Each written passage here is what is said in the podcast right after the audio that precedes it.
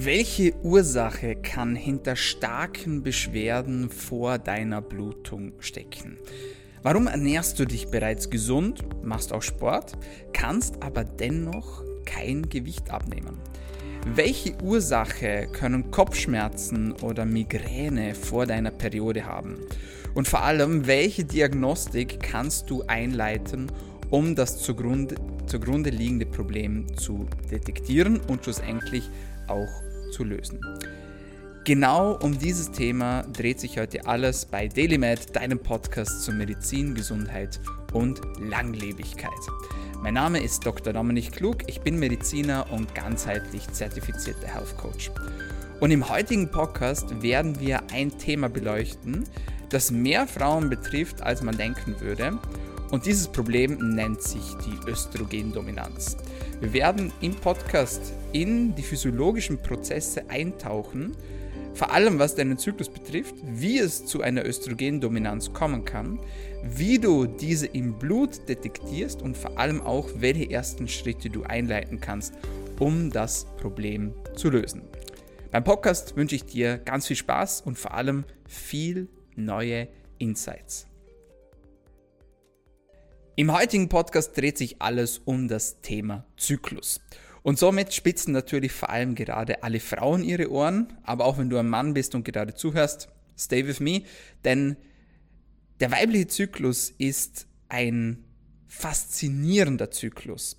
Etwas, bei dem unglaublich viele Zahnrädchen ineinander eingreifen und bei dem bereits kleine Schwankungen große Probleme auslösen können.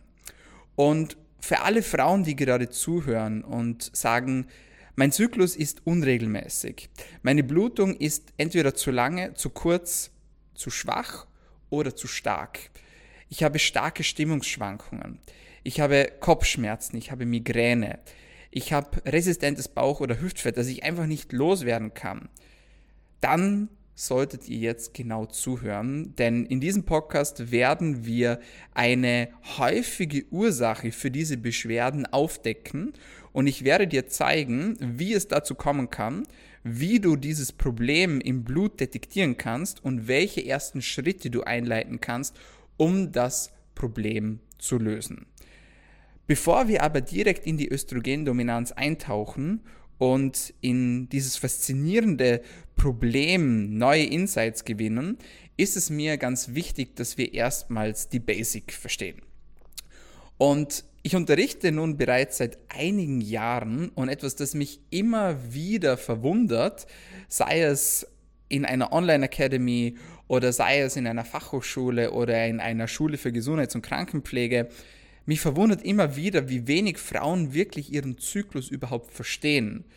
Das heißt, meine Frauen verstehen gar nicht, warum das sie überhaupt bluten, einmal pro Monat. Sie wissen nicht, welche Faktoren hier eine Rolle spielen und sie wissen auch nicht, beispielsweise, dass wenn sie eine hormonelle Verhütung haben, aka die Pille, dass sie eigentlich gar keine richtige Periode haben, sondern eigentlich eine Hormonentzugsblutung. Und das finde ich sehr schade, denn ich finde, egal ob Mann oder Frau, es macht auf jeden Fall Sinn, seinen Körper zu verstehen, zu lernen. Denn wenn man das schafft, dann kann man sich auch selbst besser verstehen und auch das ein oder andere Problem eventuell vorbeugen. Also, lasst uns zuallererst in den weiblichen Zyklus eintauchen. Und damit wir den Zyklus verstehen können, müssen wir uns zuerst die einzelnen Player des Zyklus ansehen. Das heißt, es gibt einige Hormone, die schlussendlich maßgeblich daran beteiligt sind, dass wir Frauen überhaupt einen Zyklus haben. Und das erste Hormon, das wir uns hier ansehen, ist das Östrogen. Und das Östrogen ist eigentlich nicht das Östrogen, sondern eigentlich muss man sagen, es sind die Östrogene. Es gibt nämlich verschiedene Östrogene. Und je nach Klassifizierung kommt man auf verschiedene Gruppen und ich möchte die hier einfach mal drei vorstellen. Das erste Östrogen, auch E1 genannt, ist das Östron. Das zweite Östrogen, auch Östradiol genannt, ist das E2. Und das E3 ist das Estriol. Und was du wissen musst, ist, dass das E1 und das E2, also sprich das Östron und das Östradiol, ineinander umgewandelt werden können. Das Estriol hingegen, also das E3, bleibt für sich und ist vor allem in der Schwangerschaft aktiv. Das heißt, es erfüllt wichtige Aufgaben in der Schwangerschaft, wird hier von der Plazenta, also vom Mutterkuchen produziert. Es hat auch seine Berechtigung im Knochenstoffwechsel, ist aber ehrlicherweise für einen normalen Zyklus weniger relevant. Hier müssen wir uns eher das Östradiol ansehen. Das Östradiol, auch E2 genannt, ist das hauptsächliche Östrogen. Und dieses hauptsächliche Östrogen ist schlussendlich auch dieses Östrogen, das wir am Ende des Tages im Blut messen, wenn wir uns die Sexualhormone ansehen. Und das Östradiol wird in den Ovarien produziert, also sprich in den Eierstöcken produziert hauptsächlich und triggert dann so den Aufbau der Gebärmutterschleimhaut und auch des Brustgewebes. Östradiol ist aber natürlich auch für viele andere Teile unseres Körpers wichtig. Das heißt, Natürlich allen voran, es kommt zur Ausbildung der weiblichen Geschlechtsmerkmale. Hier ist Östradiol maßgeblich beteiligt, aber auch wenn es um Stoffwechsel im Gehirn geht, Knochen, in der Leber, auch in der Herz-Kreislauf-Gesundheit, hier spielt Östradiol eine wichtige Rolle. Östradiol spielt auch eine Rolle im Erhalt bzw. in der Regulation der Körpertemperatur, kann dabei helfen, das Gedächtnis scharf zu halten und schützt vor Trockenheit vaginal sowie vor Infekten im Urogenitaltrakt. Also gerade auch diese lästigen Blasenentzündungen und Co., die man eben nicht haben möchte als Frau, die werden hier großteils auch durch Östrogen vorgebeugt. Und das Östradiol ist vor allem dominant in der sogenannten Follikelphase des Zyklus. Das sind also ungefähr die ersten zwei Wochen. Es wird, wie gesagt, vor allem in den Ovarien produziert und durch ein Hormon getriggert, das sich FSH nennt. FSH, Follikelstimulierendes Hormon. Ein kleiner Teil des Östradiols wird auch in den Nebennieren gebildet, aber eben nur ein kleiner Teil. So. Das war das E2. Jetzt haben wir das E3 beleuchtet, das E2, jetzt bleibt nur noch das E1. Das E1 ist mehr oder weniger ein schwaches Östrogenderivat, das zum Hauptöstrogen wird, sobald die fruchtbaren Jahre der Frauen vorbei sind und sie in die Wechseljahre hineinkommen. Was du dir merken sollst und worum es hier jetzt auch im Podcast gehen wird, ist das E2, also das sogenannte Östradiol. Östradiol, der erste wichtige Player, den du verstehen musst, wenn du deinen Zyklus verstehen willst. Der zweite wichtige Player nennt sich Progesteron. Progesteron hat ebenso wie Östradiol verschiedene Aufgaben in deinem Körper. Unter anderem beruhigt es das Nervensystem. Das ist vor allem für Frauen relevant, die beispielsweise Schlafprobleme haben, aber auch die vielleicht schon im höheren Alter sind, die vielleicht schon Richtung Perimenopause gehen, wo sich gerade der ganze Hormonstoffwechsel auch umstellt. Progesteron beruhigt das Nervensystem. Es ist aber auch in der Verdickung der Gebärmutterschleimhaut beteiligt, im Fettstoffwechsel und hier vor allem in der Energieproduktion durch Fett. Es bietet wie Östradiol auch einen gewissen Schutz vor Krebserkrankungen, die durch Östradiol getriggert werden. Progesteron ist aber auch allgemein im Stoffwechsel sehr, sehr wichtig, ist an der Regulation der Körpertemperatur beteiligt, auch am Sex Drive, also auch der Lust auf Sex und wirkt als natürliches Diuretikum, also auch als natürliches harntreibendes Mittel. Es hat verschiedene Interaktionen mit verschiedenen Botenstoffen, beispielsweise mit Serotonin, aber auch mit GABA, was wiederum den Einfluss von Stimmung und Schlaf erklären kann. Und wenn wir von Progesteron sprechen, dann dreht sich meistens alles um das Problem, was passiert, wenn ich zu wenig Progesteron als Frau habe. Und dann kommen die ersten Probleme. Starke Blutungen, sogenanntes Spotting, also sprich leichte Blutbeimengung, vielleicht so einzelne Punkte auch im Schleim, PMS-Beschwerden, Schlafprobleme oder auch Unfruchtbarkeit. Das heißt, es ist eher das Problem zu finden, dass Progesteron zu niedrig ist, als dass Progesteron zu hoch ist. Das ist etwas, das man sich auf jeden Fall prinzipiell merken kann. Was du dir auch merken solltest, ist, dass Progesteron in ein anderes Hormon umgewandelt werden kann, nämlich in das sogenannte Cortisol. Und Cortisol ist eines unserer bekannten Stresshormone. Das bedeutet, bei chronischem Stress kann Progesteron in Cortisol umgewandelt werden. Man spricht hier auch vom sogenannten Pregnenolone Stil. Das musst du dir aber nicht merken. Was du dir merken sollst, ist, dass du durch chronischen Stress Zyklusprobleme kriegen kannst. Und diese Zyklusprobleme können unter anderem damit zusammenhängen, dass Progesteron eben in Cortisol umgewandelt wird. Du hast zu wenig Progesteron und somit können sich Folgeprobleme ergeben. Warum ist Progesteron so wichtig, wenn wir über den Zyklus sprechen wollen? Progesteron wird vor allem in der sogenannten Lutealphase gebildet, also in der zweiten Zyklushälfte, also ab Tag 15 ungefähr. Und es wird von einer endokrinen Drüse produziert, die sich Gelbkörper nennt oder auch Corpus luteum. Das Corpus luteum entsteht, wenn aus dem Follikel, wo die Eizellen schlussendlich auch rauskommen, wenn dieser geplatzt ist und die Reste davon sozusagen wieder verwertet werden und zwar in Form dieser endokrinen Drüse und diese endokrine Drüse wird schlussendlich als Gelbkörper bezeichnet. Dieser Gelbkörper produziert Progesteron und zwar deshalb in der Hoffnung, dass ein Spermium die gesprungene Eizelle befruchtet und somit eine Schwangerschaft entstehen kann. Das heißt, Progesteron führt hier auch zur ersten Schwangerschaftserhaltung, wenn eine Befruchtung der Eizelle erfolgt ist, bis schlussendlich die Progesteronproduktion von der Plazenta übernommen wird. Wie lange besteht der Zeitraum, beziehungsweise wie lange ist das Zeitfenster offen, wenn es um die Befruchtung der Eizelle geht. Tatsächlich ist es gar nicht mal so lange, es sind meistens circa fünf bis sieben Tage. Warum fünf bis sieben Tage? die meisten Frauen oder die meisten Männer auch denken, dass ein fruchtbarer Zeitraum viel, viel länger andauern kann. Tatsächlich ist es aber nicht mal eine Woche und es hat folgenden Grund.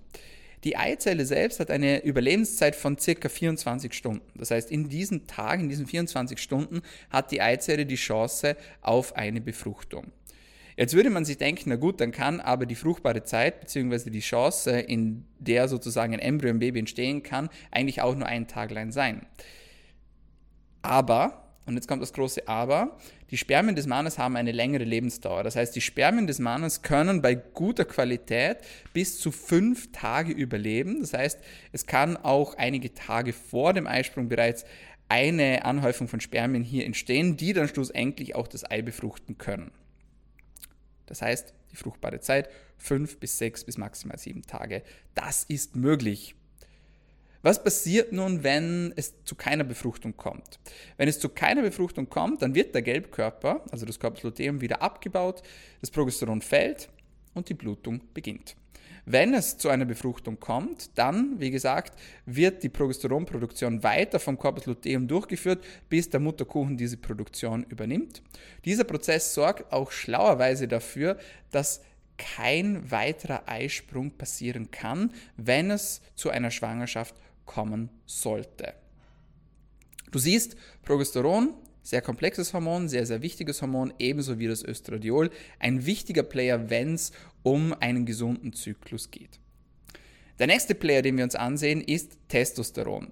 Testosteron gilt eigentlich als Männlichkeitshormon und somit auch für die Ausprägung von männlichen Geschlechtsmerkmalen. Wichtig ist aber zu wissen, dass Testosteron auch bei Frauen sehr, sehr wichtig ist. Vor allem für die Libido, also für den Sexdrive für die Lust auf Sex, aber auch für die Stimmung, für das Gedächtnis, für den Aufbau von Muskelmasse, für die Knochendichte, für Motivation, für Drive. Für alle diese Dinge ist Testosteron bei Frauen unbedingt notwendig. Testosteron wird in Frauen in den Ovarien und auch in den Nebennieren produziert. 50% davon entstehen dabei aus anderen Hormonen, nämlich DHEA und auch aus Androstendion. So. Androstendion selbst ist ein sehr interessantes Hormon, denn Androstendion kann schlussendlich in zwei verschiedene Stoffwechselwege geleitet werden. Das erste ist Ethylcolanolon und das ist die sogenannte 5-Beta-Präferenz. Die zweite Möglichkeit ist, dass Androstendion in Androsteron umgewandelt wird und das nennt sich die sogenannte 5-Alpha-Präferenz. Welche Präferenz wird schlussendlich gewählt? Also welcher Stoffwechselweg wird schlussendlich gewählt? Dies wiederum hängt ab von der sogenannten 5-Alpha-Reduktase-Aktivität. Das heißt, ein Enzym, das schlussendlich dafür verantwortlich ist, welcher Stoffwechselweg das gewählt wird. Und wenn du als Frau eine 5-Alpha-Präferenz besitzt, beziehungsweise mehr 5-Alpha-Präferenz besitzt als 5-Beta, dann wird schlussendlich mehr Testosteron in sogenanntes Dihydrotestosteron umgewandelt. Ein Testosteron, das sehr viel potenter ist als das normale Testosteron. Was bedeutet das nun? Das bedeutet, du kannst als Frau Zeichen einer Vermännlichung haben, sprich Zyklusprobleme, sprich Akne, sprich männliche Gesichtsbehaarung. Und du kannst ein normales Testosteron in deinem Blutbild aufweisen. Das heißt aber nicht, dass das Dihydrotestosteron nicht so hoch ist. Deswegen wäre es in dieser Situation auch schlau und notwendig, das Dihydrotestosteron zu bestimmen. Wie kann es dazu kommen?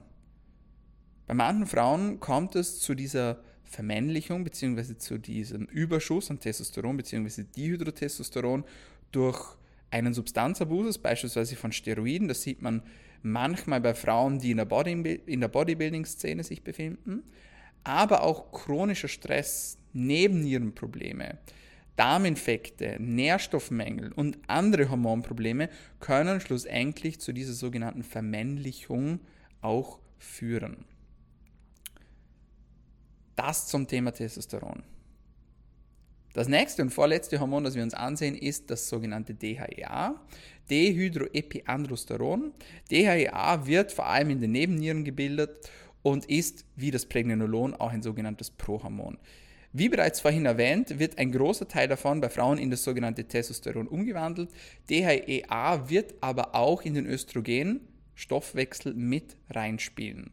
Wichtig zu wissen ist, dass das DHEA im Laufe des Lebens abnimmt. Das heißt, desto älter du als Frau wirst, desto weniger DHEA bzw. weniger DHEAS, also die Speicherform des DHEAs, wirst du in deinem Blut auch finden. Das heißt, ebenso wie das Östradiol und das Progesteron im Laufe des Lebens abnimmt, genauso nimmt auch das DHEA bzw. die Speicherform davon, das DHEAS, im Laufe des Lebens ab. Last but not least, und dann haben wir auch schon den harten Teil hinter uns, das SHBG. Das SHBG ist eigentlich kein Hormon, sondern ist ein Transportprotein und steht als Abkürzung für sexualhormonbindendes Globulin. Und dieses Transportprotein transportiert in erster Linie Östradiol und Testosteron. Warum ist es wichtig zu messen? Wenn das SHBG erniedrigt ist, bedeutet das, dass mehr freie Hormone im Blut zirkulieren können. Umgekehrt, wenn das SHBG erhöht ist, dann bedeutet das, dass weniger freie Hormone im Blut zirkulieren können. Und das ist schlussendlich sehr, sehr wichtig. Denn wir schauen uns, wenn wir die Sexualhormone im Blut messen, nicht nur die Gesamtmenge an der Hormone, sondern vor allem auch den freien Teil der Hormone. Und dieser freie Teil kann durch die entsprechende Beeinflussung bei zu hohen oder auch bei zu niedrigen Mengen große gesundheitliche Probleme auslösen.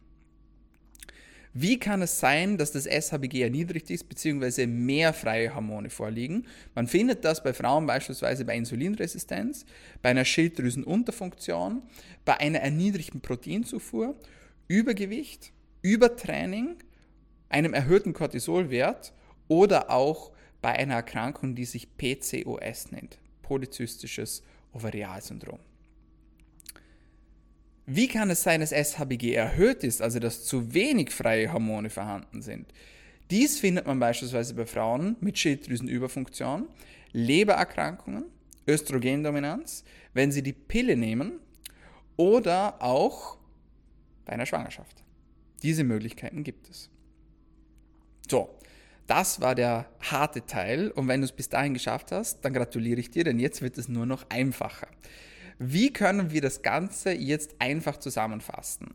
Prinzipiell musst du wissen, egal wie dein Zyklus verläuft, es gibt nur zwei verschiedene mögliche Outcomes. Der erste ist Eisprung oder Schwangerschaft. Und das bedeutet, dass das Ei springt und dass es zu einem Eisprung kommt. Man spricht ja vom sogenannten Mittelschmerz und dann auch eine Schwangerschaft erfolgt. Oder die zweite Möglichkeit ist, dass es schlussendlich zu keiner Schwangerschaft kommt. Also somit zu einer Blutung kommt. Diese zwei Möglichkeiten gibt es. Das heißt aber auch, dass du keinen echten Zyklus als Frau haben kannst, wenn du keinen Eisprung hast oder wenn du keine Blutung hast. Also wenn der Eisprung verhindert wird oder wenn die Blutung verhindert wird, aus welchem Grund auch immer, bedeutet das, dass du keinen echten Zyklus besitzt. Das muss man nochmal doppelt unterstreichen und auch nochmal einsinken lassen.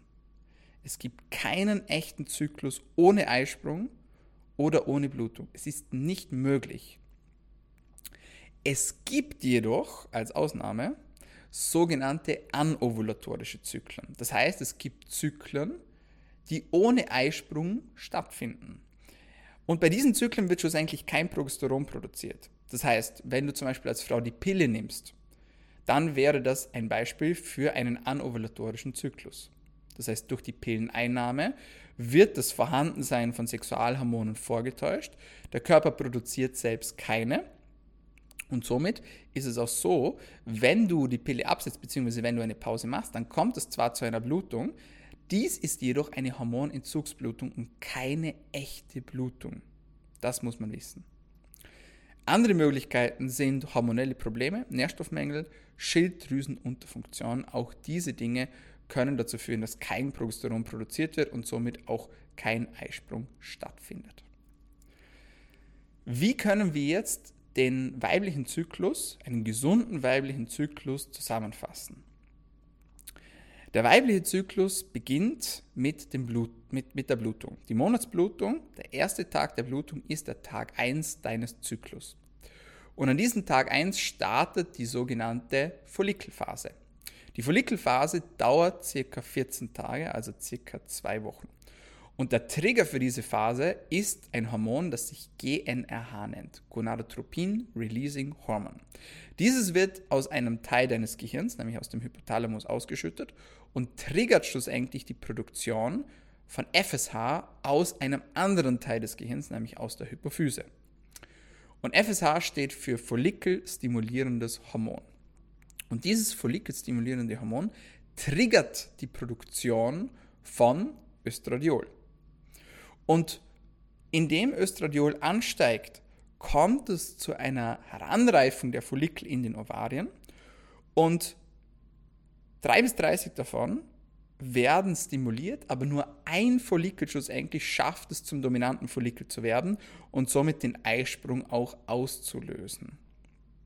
Das heißt, ungefähr zwischen dem 12. oder 14. Zyklustag, je nach Zykluslänge, piekt das Östradiol, das heißt, es erreicht sein All-Time-High, seinen Höhepunkt und dadurch wird die Produktion eines weiteren Hormons getriggert, nämlich das LH, das luteinisierende Hormon.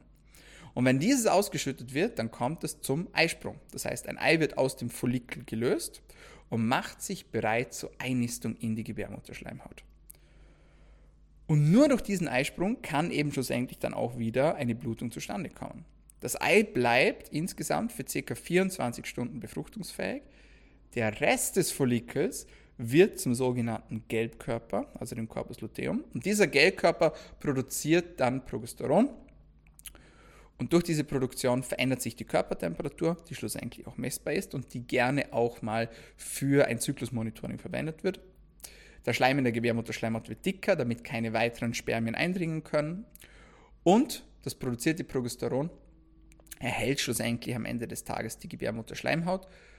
Wenn das Ei jedoch nicht befruchtet wird, dann zerfällt der Gelbkörper wieder wie eine welke Blume. Kommt es jedoch zur Befruchtung des Eis durch ein Spermium, erhält sich die Produktion von Progesteron. Okay, das waren viele Informationen. Versuchen wir es nochmal ganz einfach zusammenzufassen. Der erste Tag des Zyklus ist die Blutung. Diese Blutung passiert folgendes. Östradiol steigt an. Das Ei reift heran, es kommt zum sogenannten Eisprung und das Ei macht sich zur Einnistung in der Gebärmutter Schleimhaut bereit. In der zweiten Phase kommt es zur Lutealphase, also in der zweiten Zyklushälfte. Und das Ziel der Lutealphase ist es, mit dem Gelbkörper eine mögliche Schwangerschaft aufrechtzuerhalten. Das heißt, durch den Gelbkörper kann Progesteron produziert werden und eine mögliche Schwangerschaft kann erhalten bleiben. Wenn das Ei befruchtet wird, kommt es zur Schwangerschaft. Wenn das Ei nicht befruchtet wird, dann zerfällt der Gelbkörper wieder und es kommt zur Monatsblutung und das Ganze beginnt wieder von vorne. Jetzt haben wir über alle möglichen Hormone gesprochen während dieses Ablaufs, aber nicht mehr von Testosteron. Und ein interessanter Fakt ist der folgende. Testosteron ist bei Frauen am höchsten kurz vor Zeitpunkt des Eisprungs. Das heißt ungefähr zur Mitte des Zyklus. Und das hat die Natur unglaublich schlau gewählt, denn wir haben ja vorhin schon gelernt, dass Testosteron die Libido bei Frauen hochschraubt, das heißt die Lust auf Sex steigt. Und genau zu dem Zeitpunkt, an dem die Frau am fruchtbarsten ist, bei dem das Ei befruchtet werden kann, hier piekt das Testosteron, sodass es eher zum Sex kommt und somit auch eher eine Schwangerschaft möglich ist. So, jetzt haben wir den Zyklus verstanden. Aber wie kommt es jetzt zu diesem häufigen Problem der Östrogendominanz? Was ist die Östrogendominanz? Die Östrogendominanz ist ein zu viel Vorhandensein von Östradiol oder ein zu wenig Vorhandensein von Progesteron im Verhältnis zueinander. Ein gesundes Verhältnis liegt bei mindestens 80 zu 1 oder mehr, das heißt 80 mal so viel Progesteron wie Östradiol sollte zwischen dem 19. und 21. Zyklustag im Blut messbar sein. Ist zu viel Östradiol oder zu wenig Progesteron vorhanden, das heißt, wenn dieses Verhältnis beispielsweise auf 40, 30 oder 20 sinkt, das eigentlich bei 80 sein sollte, dann kann es zu Problemen kommen wie schmerzhaften Perioden, verlängerten Blutungen, angespannte Brüste, Stimmungsschwankungen, Kopfschmerzen, Migräne, Gewichtszunahme, Blähungen, Wassereinlagerungen, Akne, you name it. Alle Dinge, die man nicht haben möchte. Also typische PMS-Beschwerden. Und dies kann eben mit einem Missverhältnis zwischen Östradiol und Progesteron, aka Östrogendominanz, zusammenhängen. Wie kann es dazu kommen? Beitragende Faktoren sind Nährstoffmängel, ungesunde Ernährung, Giftstoffbelastungen, zu hohe Histaminlevel im Körper. Wenn die Umwandlung von Testosteron in Östradiol begünstigt ist, das heißt hier mehr Östradiol auch umgewandelt wird. Entgiftungsprobleme, hohe Insulinlevel, Infekte, Darmprobleme, Entzündungen, das ist eine Palette an Ursachen, die sind so breit, die kann man gar nicht alle erfassen. Deswegen möchte ich hier Klartext sprechen und ganz spezifisch werden. Was sind die Ursachen für eine Östrogendominanz? Die erste Ursache ist ein verminderter Abbau, sprich eine verminderte Entgiftung von Östradiol über die Leber. Und es gibt hier verschiedene Phasen, wenn es um die Entgiftung des Östrogens geht. In der Phase 1 wird das Östradiol unschädlich gemacht. In der Phase 2 wird es wasserlöslich gemacht und in der Phase 3 wird es über Stuhl, Galle bzw. Urin wieder ausgeschieden. Und was hier ganz wichtig ist, ist die Phase 2. Und warum? Das werde ich dir gleich erklären. Die Phase 2 erfordert einen Stoffwechselweg, der sich Methylierung nennt, beziehungsweise schlussendlich zu einer Konjugation führt, die zu einer erhöhten Wasserlöslichkeit und somit auch zu einer Entgiftung führt. Und hier sind zwei Wege, zwei genetische Wege sehr, sehr wichtig. Das eine ist die COMT und das andere ist die MTHFR. Da werden wir gleich noch darüber sprechen. Wenn man hier in einem dieser Gene Mutationen hat oder vielleicht sogar in beiden, dann kann es zu einer schlechteren Entgiftung von Östradiol kommen. So.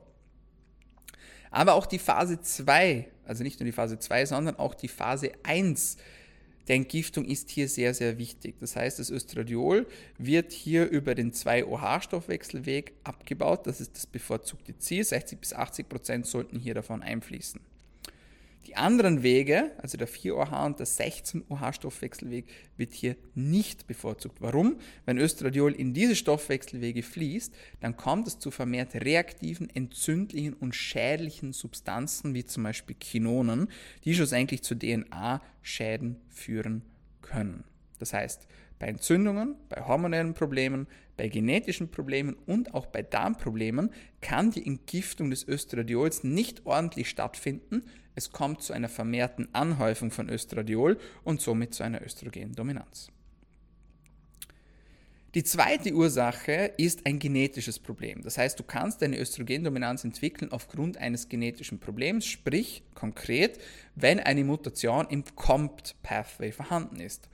COMT steht für Catechol-O-Methyltransferase und dies schlussendlich basiert auf dem Weg der Methylierung. Das heißt, wir brauchen, um eine ordentliche Entgiftung des Östradiols durchführen zu können, eine entsprechende Methylierung. Das heißt, wir hängen Methylgruppen an das Östradiol an und dieses kann schlussendlich ausgeschieden werden.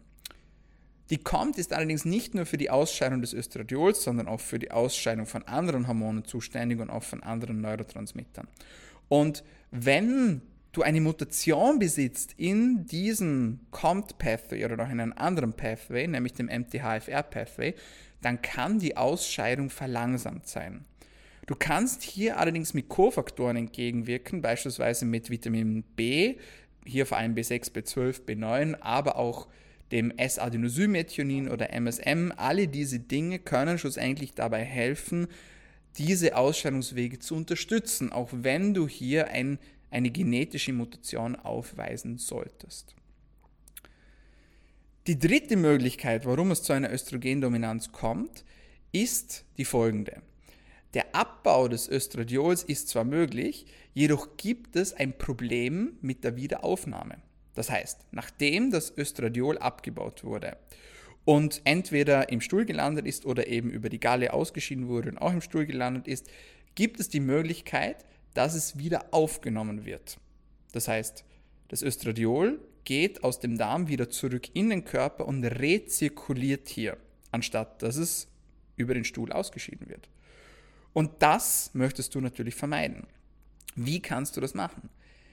Es gibt im Darm das sogenannte Östrabolom. Das Östrabolom ist eine Gruppe von Darmbakterien, die über ein spezielles Enzym verfügen, das schlussendlich dazu führen kann, dass das Östradiol wieder neu in den Körper aufgenommen wird.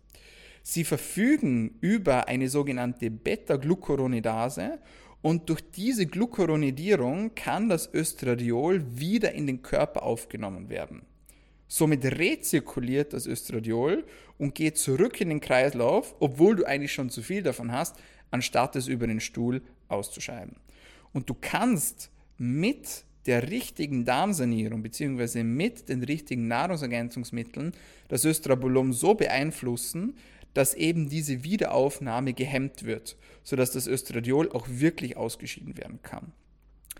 Bedeutet im Klartext, wenn du ein Problem mit deiner Darmgesundheit hast, egal ob es eine Fehlbesiedlung ist, ob es eine Dysbalance ist in deinen Darmbakterien, ob es eine SIBO ist, alle diese Dinge können schlussendlich deinen Östrogenstoffwechsel negativ beeinflussen. Und die vierte und letzte Möglichkeit, warum du unter einer Östrogendominanz und somit unter diesen genannten Beschwerden leidest, ist die folgende. Der Abbau deines Östrogenstoffwechsels funktioniert hervorragend. Allerdings kommt es zu einer vermehrten Zufuhr von außen, was schlussendlich das Östrogen bzw. das Östradiol in deinem Körper akkumulieren lässt. Das heißt, es kommt zu einer Anhäufung von Östrogen. Und hier müssen wir einen kurzen Ausflug in die Welt der Giftstoffe machen. Also wir sprechen hier von Schwermetallen, von Parabenen, von Plastik, von Mikroplastik, von BPA, von Duftstoffen. Alle diese Dinge können am Ende des Tages dazu führen, dass du vermehrt Östrogen aus deinem Lifestyle in deinem Körper zuführst. Das heißt, welches Parfum verwendest du? Welche Kosmetikprodukte verwendest du? Wie viel Mikroplastik konsumierst du aus Getränken, aus Essen? Verwendest du vermehrt Plastikboxen, vielleicht sogar in der Mikrowelle? Konsumierst du vermehrt Lebensmittel aus Dosen, die vielleicht mit einer schädlichen Substanz beschichtet ist, die schlussendlich wiederum einen negativen Impact haben kann auf deinen Hormonstoffwechsel. Das heißt, durch deinen Lifestyle, durch das, was du isst, was du trinkst, durch deine Kosmetikprodukte, die du tagtäglich auf deine Haut aufträgst, kannst du eine mögliche Östrogendominanz negativ beeinflussen. Und das möchtest du natürlich nicht machen. Das sind die Ursachen einer Östrogendominanz. Wie kannst du nun herausfinden, ob du unter einer Östrogendominanz leidest? Vielleicht hörst du jetzt zu und denkst dir, diese Beschwerden, die Dominik angesprochen hat, das sind genau meine. Ich habe Zyklusprobleme, ich habe verstärkte Blutungen, ich habe vermehrte Fetteinlagerung im Unterbauch und in der Hüftregion, ich habe vermehrt Kopfschmerzen, ich habe Stimmungsschwankungen, ich habe Wassereinlagerung. Kann es sein, dass ich unter einer Östrogendominanz leide? Du findest es heraus, indem du eine entsprechende Blutanalyse durchführst und die entsprechenden Hormone, die wir eben genannt haben, im Blut zwischen 19. und 21. Zyklustag misst. Sollte eine Östrogendominanz vorhanden sein, gilt es als nächsten Schritt, die entsprechende Ursache zu identifizieren. Was ist dein Problem? Hast du ein Problem mit deiner Entgiftung? Hast du ein genetisches Problem? Hast du ein Problem mit deinem Darm? Führst du von außen zu viel Östrogene zu? Oder vielleicht gibt es sogar mehrere parallele Ursachen. Und wenn du die Ursache erkannt hast, kannst du diese lösen. Die Frage ist aber natürlich, wie kannst du diese identifizieren? Als Laie wird dir das nicht gelingen und du wirst sie auch nicht als Laie lösen können. Deswegen haben wir uns auch darauf spezialisiert, mit unseren Coaching-Klienten genau dieses Problem zu lösen. Das heißt, wir haben hier schon sehr, sehr vielen Frauen geholfen, nicht nur ihre Blutwerte zu verbessern, sondern vor allem auch ihre PMS-Beschwerden zu lindern und teilweise sogar ganz zu lösen. Wenn du hier Unterstützung möchtest, dann klick einfach auf den Link in der Bio und du kannst dich für ein kostenloses Beratungsgespräch bei uns eintragen und wir schauen, wie wir dich am besten unterstützen können. Das war jetzt natürlich unglaublich viel Info und aufgrund dessen möchte ich dir nochmal eine kleine Übersicht und auch ein kleines Goodie zur Verfügung stellen in Form einer kostenlosen PDF. Klicke hierfür einfach auf den kostenlosen PDF-Download in den Show Notes und du kannst dir dein kostenloses PDF auch sichern. So, ich hoffe, ich konnte ein bisschen Licht ins Dunkel bringen und dich über den Östrogenstoffwechsel erleuchten und die hier auch die häufigsten Ursachen einer Östrogendominanz näher bringen. So, meine Freunde, das war's von uns für heute bei DailyMed, deinem Podcast zur Medizin, Gesundheit und Langlebigkeit. Wenn es dir gefallen hat, dann abonniere uns doch. Wir sind auf allen gängigen Podcast-Kanälen, vor allem auf Spotify, auf Apple Podcasts und auch auf Soundcloud vertreten. Vielen Dank fürs Zuhören und bis zum nächsten Mal. Bleib gesund.